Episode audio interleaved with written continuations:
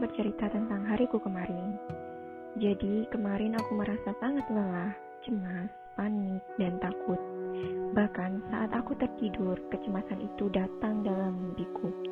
Aku merasa seperti bukan diriku, rasanya ingin menghilang saja dari dunia ini. Bahkan, aku tidak menghiraukan chat atau pesan dari teman-teman. Lalu keesokan harinya, aku melihat live IG tentang berdamai dengan masa lalu. Jadi masa lalu itu ada dua, masa lalu yang baik dan masa lalu yang buruk. Tapi keduanya sudah terjadi di masa lampau.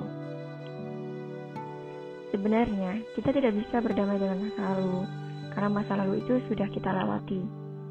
Jadi waktu itu aku merasa masa laluku yang baik atau yang bahagia masih ada saat ini.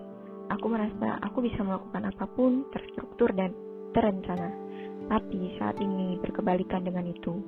Semua yang terjadi di luar ekspektasi dan aku merasa sangat sedih, takut.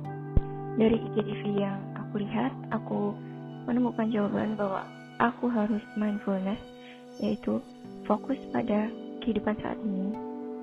Jadi, menikmati segala kegiatan yang aku lakukan di saat ini.